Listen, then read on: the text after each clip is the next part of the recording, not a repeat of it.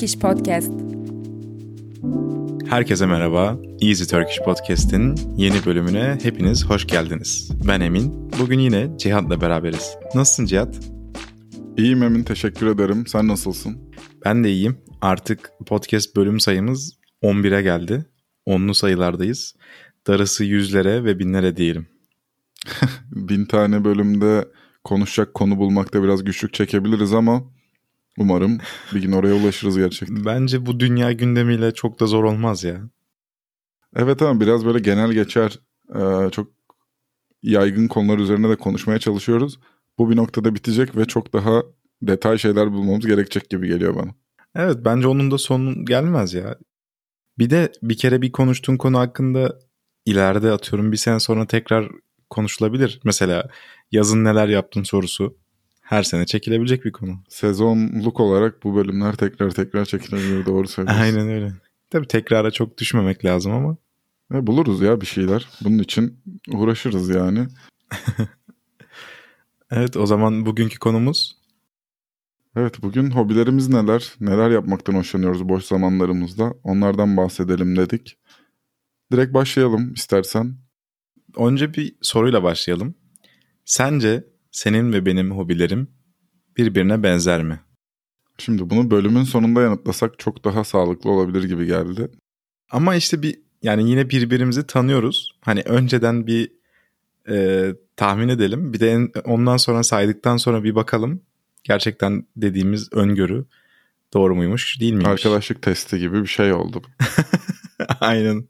Um, şöyle tanıklık ettiğimiz yani ne demek istiyorum? İzlediğimiz içerikler, dinlediğimiz şeyler olarak bence benzerdir. Bu konularda bir çok bir ayrıma düşeceğimizi düşünmüyorum açıkçası. Fakat yapmaktan keyif alınan şeyler kısmında ayrılıyor olabiliriz. Ne gibi? Sen seyahat etmeyi çok seviyorsun. Emin'in en büyük hobisine desem seyahat etmek gelir aklıma mesela. Ben seyahat etmeyi böyle hayatımın tutkusu olarak hiçbir zaman görmedim. Çok çok sevsem de hiç öyle bir yaklaşımım olmadı. Mesela orada ayrılıyoruz. Senin tenis oynaman farklı. Ben nelerden hoşlanıyorum? Ben yaratıcı içerikler üretmekten hoşlanıyorum. Ne demek? Yazı yazmak olur. Bir hayal kurup böyle ya en büyük hayallerimden biri işte klip çekeyim, şunu yapayım, bunu yapayım, yönetmenlik yapayım vardı bende mesela. O kısımlar var. Hani oralarda biraz ayrılıyoruzdur gibi geliyor. Ama ilgi alanlarımız benzer derim. Tepeden bakınca. Yani evet genel çerçeveden bakınca benzer. Ama detaya girince bayağı bir farklılaşıyor. Benim de yorumum böyle olur.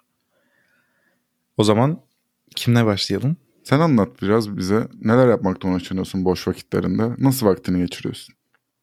Evet e, artık boş vaktimizin çok fazla olmadığı dönemlerdeyiz ne yazık ki. Ama bu sınırlı boş vaktimde yapmayı en çok sevdiğim şey senin de dediğin gibi e, seyahat etmek, yeni kültürler, yeni yerler görmek. E, bu birinci sevdiğim, tutkulu olduğum şey. Ama bu bence tam olarak hobi gibi değerlendirilmez bence. Yani benim düşüncem bu. Hani hobi biraz daha kısıtlı zaman aralığında yapılan, daha uzun soluklu yapılan bir şey. E, çünkü gezmek dediğin zaman belli bir zaman ayırıyorsun buna. Hani bir hafta ayırıyorsun, iki hafta ayırıyorsun ve onu yapıyorsun. Ondan sonra bir dahaki atıyorum tatiline kadar onu yapamıyorsun. O yüzden ben hobiyi biraz daha farklı değerlendiriyorum. Mesela benim en sevdiğim hobilerimden birisi bilgisayar oynamak. Bunu birinci sıraya koyabilirim. tam bir tam bir yani anne baba yorumu yaptın. Öyle tanımladın yaptığın şey bilgisayar oynamak. Yani. Ya yani ne diyebilirim ki buna? Bilemedim. Yani bilgisayarda vakit geçirmek diyeyim ya da. O da olur. Video oyunu oynamak da çok Amerikani. Amerikani denir mi bilemedim. Amerikan, Amerikani nedir? Türkçe'de bilgisayar oynamak deniyor. O yüzden ben de kabaca bu şekilde tabir ettim. Evet ya oyun oynamak desek bence daha iyi tanımlar. Ya bilgisayar oynamak deyince çocukluk travmalarıma geri dönüyorum. Oğlum bırak evet. bilgisayar oynamayı artık gibi laflar ha, haklısın kulağımda. haklısın. Evet oyun oynamak diyelim. Çünkü insan hani başka bir evrene giriyor, başka hiçbir şey düşünmüyor. O yüzden güzel bir soyutlanma ve kafa boşaltma aracı olarak düşünüyorum. Onun dışında spor yapmayı çok seviyorum. ama işte rekabetçi sporları, bireysel sporları çok fazla uzun süreli yapamıyorum. Ama basketbol oynamak, işte futbol oynamak, tenis oynamak gibi şeyleri yapmaya bayılıyorum gerçekten. Bir de hani hiçbirini yapacak enerjim vesaire olmadığında da dizi, film seyretmek çok sevdiğim şeylerden bir birkaçı. Anlıyorum. İlk olarak şuna yorum yapayım. Ben kendi kısmından bahsetmeden önce. Bilgisayar oyunu oynamak, oyun oynamak bizim en büyük ortak paydalarımızdan bir tanesi. Tanıştığımız günden beri hayatımızda bu ortak nokta hep oldu. Şu an bu konuda durum nasıl? Aradan yıllar geçti. Yakın zamanda çok daha yoğun bir şekilde çalışmaya başladın. İşinde çok da vaktin kalmıyor. Ayrıca bir aile kurmaya çalışıyorsun. Yani eşinle beraber bir şeyler yapmaya çalışıyorsunuz. Sosyal bir hayatın da var. Bilgisayar oyunlarına eskisi kadar tutkulu musun gerçekten? Bunu çok merak ediyorum. Ya tutkulu değilim. Hoşuma gidiyor. Arada bir oynuyorum. Gerçekten vaktim yok. Ee, ama böyle eskisi kadar arzulamıyorum. Yani eskiden gerçekten bir ihtiyaç gibi hissediyordum bilgisayar oynamayı. oyun oynamayı. Ee, ama şu anda o olaydan uzaklaşmış durumdayım. Yani bu arkadaş çevremde çok sık da duyduğum bir şey bu arada. Hani oyun oynarken eskisi gibi hiçbir şeyin sarmadığını, ilgilerini çekmediğini söylüyorlar. İşte giriyorlar mesela bir oyuna 15 dakika yarım saat sonra sıkılıp çıkıyorlar. Eskiden olsa mesela 15 saat otursam sıkılmazdım. Ama biraz büyümenin vermiş olduğu etkiyle bu da değişti tabii. Ya ben mesela yıllar boyunca üniversitedeyken özellikle sosyal hayatıma ve akademik hayatıma odaklandığım için hiç oyun oynamadım. O dönemde oyun oynayabileceğim bir bilgisayarı satın almamıştım zaten. Hatta bu bizim arkadaş grubumuzda senin de olduğun bir geyiktir yani bu konu. Evet. ben o zamanlar MacBook alarak bu şeyden ayrılmıştım, ekipten ayrılmıştım.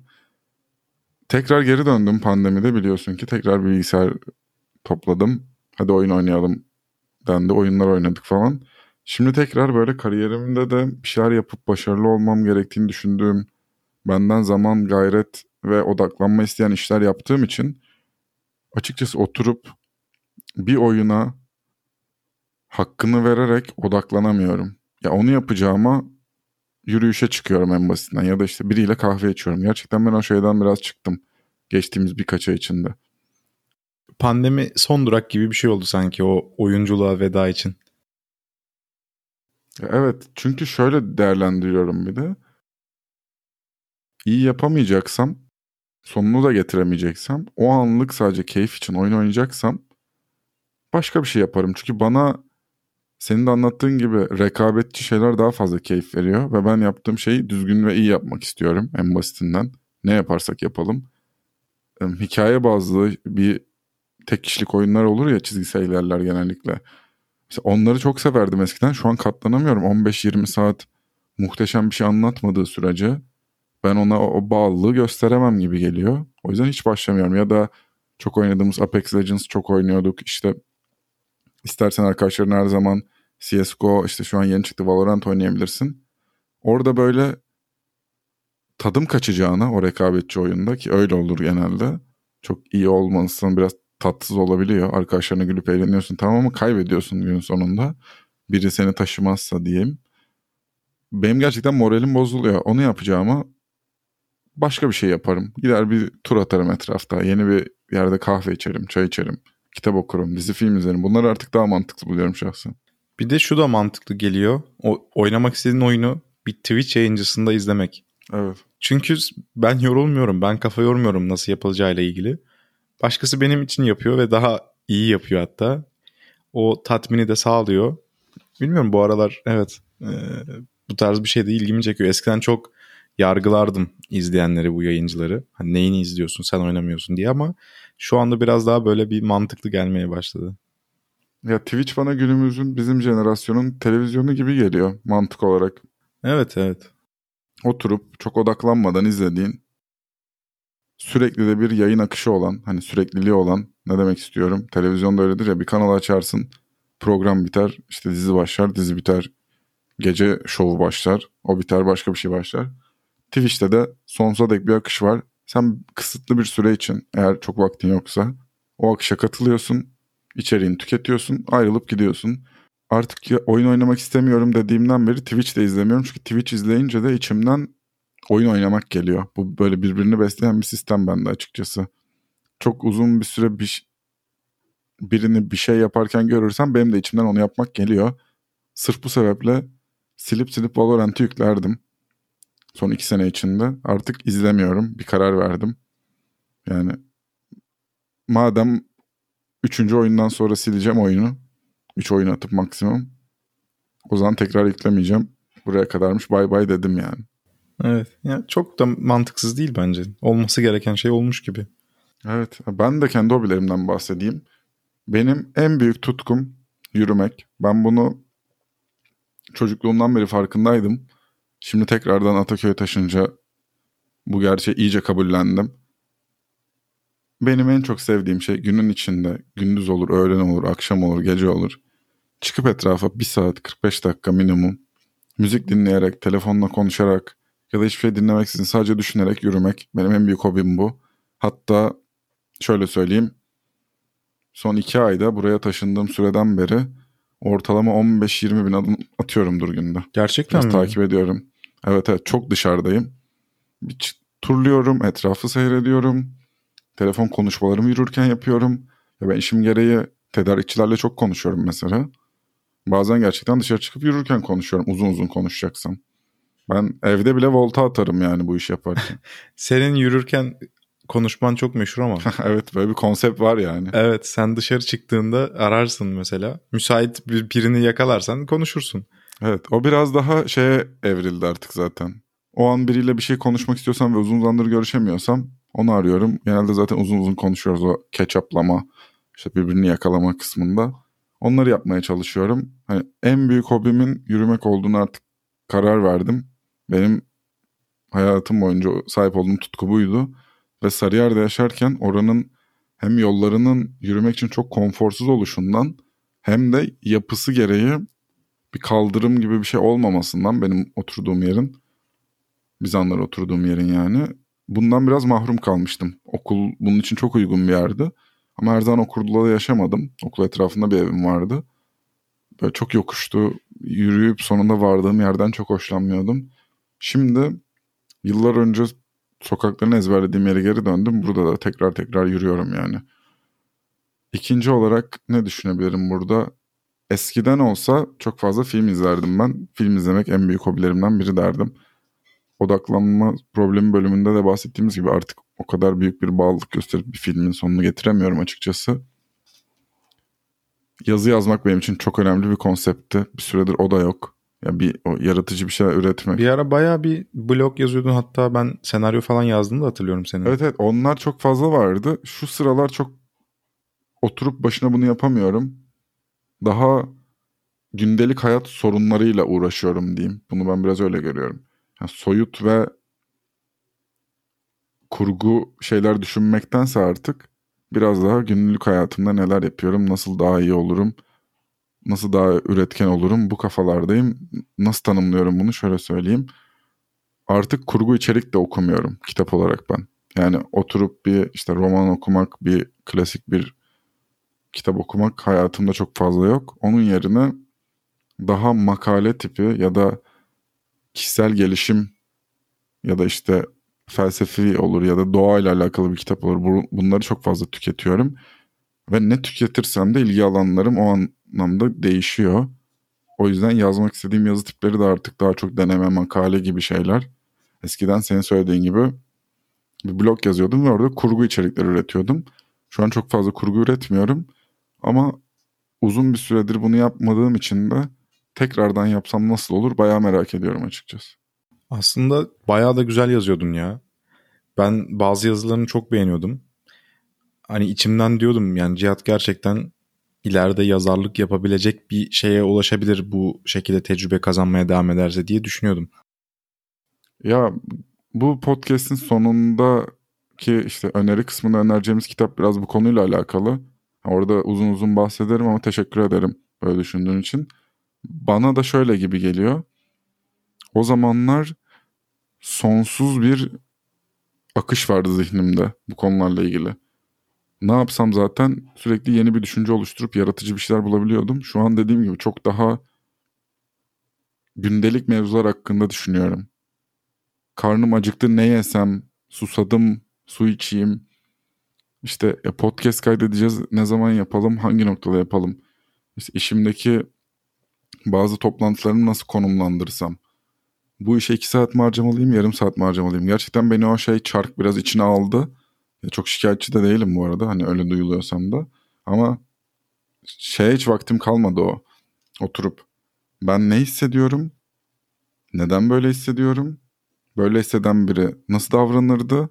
Bunu nasıl kurgulaştırırım? Artık böyle bir düşünce şematiği yok benim zihnimde. Bir süredir ziyaret etmediğim bir yer bu.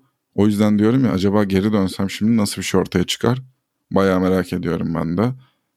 İşte yürümek dedim, bir şeyler üretmek dedim ki bu çok geniş bir tabir benim için. Bana sorsan ben müzik de yapmak istiyorum. Evet bir ara bir ara diyeyim yakın bir tarihte e, müzik de şey yapıyordun, üretiyordun. Ya elektronik müziğe çok ilgim var. Çok çok da arttı. Bir arkadaşımdan ödünç aldığım bir klavyem vardı. Onunla MIDI keyboard'tu. Onunla bir şeyler yapmaya çalışıyordum. Kendim artık bu bağlılığı göstereyim, bir şeyler satın alayım dediğim yerde de erteleme alışkanlığım yüzünden bir süreliğine rafa kalktı o. Ama sadece müzik de değil yani. Ben gerçekten akrilik boya da yapmak istiyorum. Müzik de yapmak istiyorum. Bana sorsan ben yönetmenlik de yapmak isterim hayatımın bir noktasında. Kitap da yazmak isterim. Yani heykel verseler heykel tıraşı da öğrenmek isterim. Benim zanaate ve sanata muhteşem bilgim var. Ama bir sanatçının sahip olması gereken o disiplin yok şu an için. O yüzden de oturup o bağlılığı, o committed e, kafa yapısını gösteremediğim için ortaya bir şey koyabilmiş değilim. Ama zamanla diye düşünüyorum. İnsanlar yavaş yavaş değişiyor yani hepimiz değişiyoruz. Ben de olmam gerektiği yeri bulurum. Bunlar dışında son olarak da hobilerimle alakalı bir değişiklikten bahsetmek istiyorum. Nasıl bir değişiklik bu? Ben eskiden daha önce tükettiğim şeyleri tüketmekten, daha önce yaptığım şeyleri yapmaktan çok büyük haz duyardım. Ne demek istiyorum? Bir filmi çok seversem tekrar tekrar o filmi izliyordum yeni bir film izlemek yerine. Ya da bir yere gidip bir yemek yedim o yemeği çok beğendiysem hep oraya gidip o yemeği yerdim. Başka bir şey denemezdim. Bu son geçen bölümlerde de bahsettiğim tatillerden sonra artık şunu fark ettim ki ben yeni tecrübelere çok açım. Ve daha önce yapmadığım şeyler yapmak, yemediğim şeyler yemek, gezip görmediğim yerler gezip görmek istiyorum. Şu anda benim en büyük tutkularımdan biri de bir liste yapıp kendime buraya gidip bunları yapacağım şeklinde kararlar vermek diyebilirim. Bunun çalışmalarına da başladım. Hatta çok radikal düşüncelerim var bu konuda. Ama daha netleştirmedim. Netleştirdiğimde konuşuruz artık. Merak ettirdim bizi. Evet bir uzun bir yolculuğa çıkmayı düşünüyorum. Önümüzdeki senenin sonlarında. Ama yapılması gereken çok iş var o noktaya kadar. Kuzey Amerika kıtasında bir yerlere gitme planım var. Oo. Hayırlısı diyelim. Bu benim heyecan duyduğum bir yandan da gözümü korkutan bir düşünce. O zaman biraz daha ım, ilerlediğinde bu durum bir podcast bölümü çekeriz bunun hakkında. Evet. Umarım yakın zamanda bunu çekecek hale geliriz. Umarım. Hay- hayırlısı diyelim. Ee, Yalnız şeye hak veriyorum. Yani yeni bir şeyler yapmanın hazzı beyin o şekilde uyarıldıkça daha fazla yapmak istiyor bu şeyi. Çünkü bir yandan şeyi düşünüyorsun. Yani benim bu dünyadaki vaktim kısıtlı ve yapabil yapılacak o kadar çok şey var ki bunun için hem vakit olmayabiliyor, hem para olmayabiliyor, hem durum olmayabiliyor. O yüzden yapabildiğin kadar yapma hissi bilmiyorum çok keyifli bir şey ya.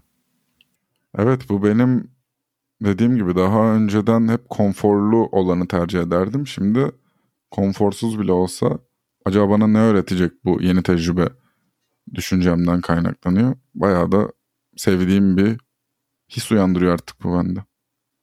Peki ne düşünüyorsun şu ana kadar? Hobilerimiz hakkında karşılaştırdığında bence bayağı farklı şeyler söyledik. Ya evet ben daha genel resme bakarak konuşuyormuşum hobi konusunda. Seninkiler daha spesifik şeyler. Ben öncelikle bunu fark ettim. Ya benim için senin seyahat etmen en büyük hobin mesela. Ama senin hobi tanımına da hak veriyorum ve anlayabiliyorum. Günün sonunda hobilerimiz muhteşem benzemese de bunlara bakış açımız benzer olduğu için zaten üzerine konuşabiliyoruz bence. Ve rekabetçi şeyler yapmaktan hoşlanmak ikimizde de var. en büyük ortak noktamız bu diyebilirim hobi anlamında. Peki e, o zaman yavaş yavaş bir sonraki bölümümüze geçelim.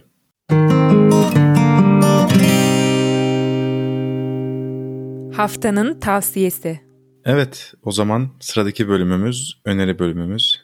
Ne öneriyorsun bu bölümde bize Cihat? Evet bugün bir kitap önereceğim sizlere ve sana okumadığını düşünüyorum. Daha konuşmadık benim için de sürpriz oldu bu. Haruki Murakami'nin Koşmasaydım Yazamazdım isimli otobiyografi diyebileceğin türden bir kitap bu. Okumuş muydun? Okumadım. Kimdir Haruki Murakami? Murakami çok ünlü bir Japon yazar. 1Q84, ee, Sahilde Kafka, benim okuduklarım bu ikisiydi. Bir de otobiyografisini okudum. Çok fazla böyle kitabı olan, Amerika'da da çok ünlü olan bir yazar kendisi. 75 yaşında falandır diye düşünüyorum. Yaşlı da bir adam. Kitapları böyle hep bestseller oluyor. Ben hiçbir kitabını okumadan bir gün bir kitapçıda dolaşırken lise son falandım diye hatırlıyorum. Lise 2, lise 3 öyle bir şey. Koşmasaydım yazamazdım. Haruki Murakami yazıyor. İşte koşmak çok ilgim var biliyorsun zaten. Yazmak benim için yine tik attım oraya. Dedim ki ben bu kitabı alayım. Kısa da bir şeydi 150 sayfa falan. Okumaya başladım. Bu kitap Murakami'nin maraton koşmaya karar verip bu uğurda hayatında değiştirdiklerini anlatıyor.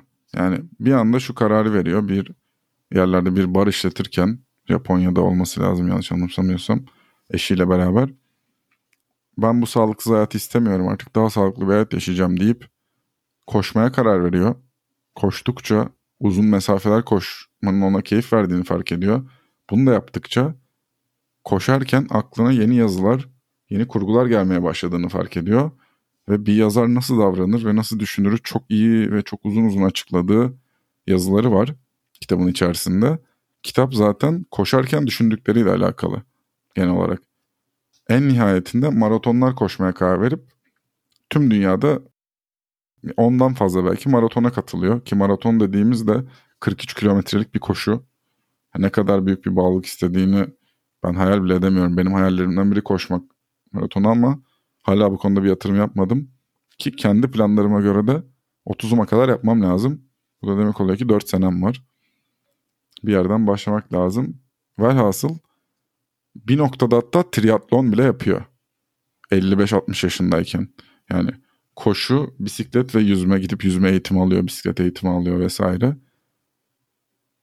Bu sporun onun hayatını nasıl iyileştirdiğini, düşünce yapısını nasıl geliştirdiğini, yazdığı kitapları nasıl daha iyi yazmaya başladığını anlatan ve anlattığı bir denemeler bütün diyebiliriz. Tüm dinleyicilerimize öneriyorum. Bugün konuştuğumuz konularla da alakalı çok iyi farkındalıklar yaratabileceğini düşünüyorum. Evet ben de merak ettim bu arada gerçekten. Bir de koşmanın bağımlılık yaptığına dair bir şeyler okumuştum ben de. Hani insanlar hem fiziksel olarak kendi yeterliliklerini gördükleri için tatmin oluyorlar. Hem de insan gerçekten koşarken ve yürürken çok farklı şeyler düşünüyor. O yüzden yani bağımlılık yaptığını okumuştum bir yerde. Ya hem mental olarak söylediğin gibi bir insanı büyütücü ve mutluluk verici yanı olabilir. Hem de zaten fiziksel olarak hareket halinde bulunduğu için mutluluk hormonu salgılıyor vücut. Bunların da etkisi var. O yüzden vücut geliştirenler, düzenli spor yapanlar, kardiyovasküler aktivitelerde bulunanlar çok çok daha mental olarak rahatlamış insanlar oluyorlar bence. Evet. Yani ben de hak veriyorum bu düşünceye. Evet. Sıradaki tavsiyemiz o da senden geliyor. Evet. Geçenlerde hangi gün düşünelim. Geçen hafta sonu gittiğim konserden bir şarkıyı önereceğim sizlere. Oo. Evet. Dolu Kadehi Ters Tut diye bir Türk grubu var. Çok çok çok meşhurlar ama ben çok dinlemiyordum. Canlı performanslarını izledim, dinledim. İnanılmaz bir tutkuyla yapıyorlar bu işi. Muhteşem bir keyif aldım. Ki aslında ben Baltazar konserine gitmiştim. Yani ben main event'i bekliyordum. Ondan önceki çıkan gruplardan biriydi Dolu Kadehi Ters Tut ve büyülendim, mest oldum izlerken. En çok sevdiğim şarkıları da konserden Hiç iyi Değilim oldu. Şarkıyı açıklama kısmındaki linkten ulaşabilirsiniz. Çok güzel bir Türkçe rock şarkısı bence. Beni çok yükseltti ki ismindeki duygu durum olumsuz olmasına rağmen ben yürürken dinleyip böyle Daha yeni yaptım bunu. Ne kadar güzel şarkı ya dedim kendi kendime. Türkçenin de yeni nesil müziğinde çok yaratıcı, çok ufuk açıcı işler var. Bunları daha çok öneririz diye düşünüyorum. Dolu Kadehi Ters Tut artık benim her gün dinlediğim gruplardan biri oldu açıkçası. Ee, ben çok dinlemedim Dolu Kadehi Ters Tut grubunu ama ismi çok orijinal. Evet. Ya ama bu tür gruplarda bu var ya bir böyle bir Böyle bir akım oldu. furya başladı. Evet. evet. Bu akımda ilginç isim koymak bir e, yarışa falan dönüştü. Ya ileriki bölümlerde onların da şarkılarını öneririz de benim favori Türk grubum son 15 yılda çıkmış olanlar arasından Büyük Ev Abluka'da mesela. Çok ilginç bir isim. Son feci bisiklet. Evet ve ya bunlara ben başta ön yargıyla yaklaşıyordum bu müzik gruplarına. Büyüdükçe onlar da müziklerin de olgunlaştıkça orta yolda buluştuk diyebilirim. Hatta bir öneride daha bulunayım. Yani onu da dinlesin insanlar isterim. Büyük Ev Ablukada'nın Güneş Yerinde parçası benim hayatımda dinlediğim en iyi şarkılardan biri. Çok önemli anlarında hayatımın açıp dinlerim yani. Bana çok hüzünlü bir mutluluk veriyor. Sen de dinlemediysen dinlerken belki böyle hissedersin diye söylüyorum. Biraz yönlendirmiş olayım. Yani yeni nesil Türk gruplarını artık bu podcast'te analım. Çok ilginç şarkıları var ve modern müzik benim sevdiğim bir şey.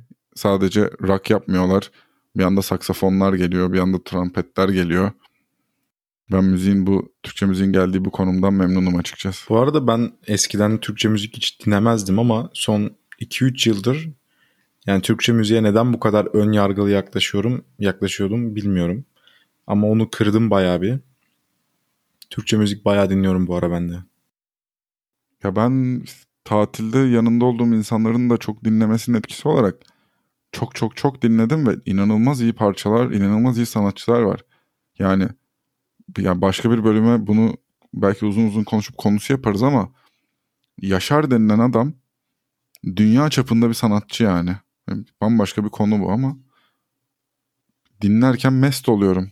Hiç dinlemezdim Kumralım parçası dışında. Hiç yoktu Yaşar bende. Artık fanıyım. Evet bu bölümlük tavsiyelerimiz bu kadar. Podcast'imizle ilgili sormak istediğiniz bir şey varsa, Türkiye ile, Türk kültürüyle, Türkçe ile ilgili sormak istediğiniz herhangi bir şey varsa bize sorularınızı iletmeyi unutmayın. Bir sonraki bölümde görüşmek üzere. Hoşçakalın. Görüşmek üzere.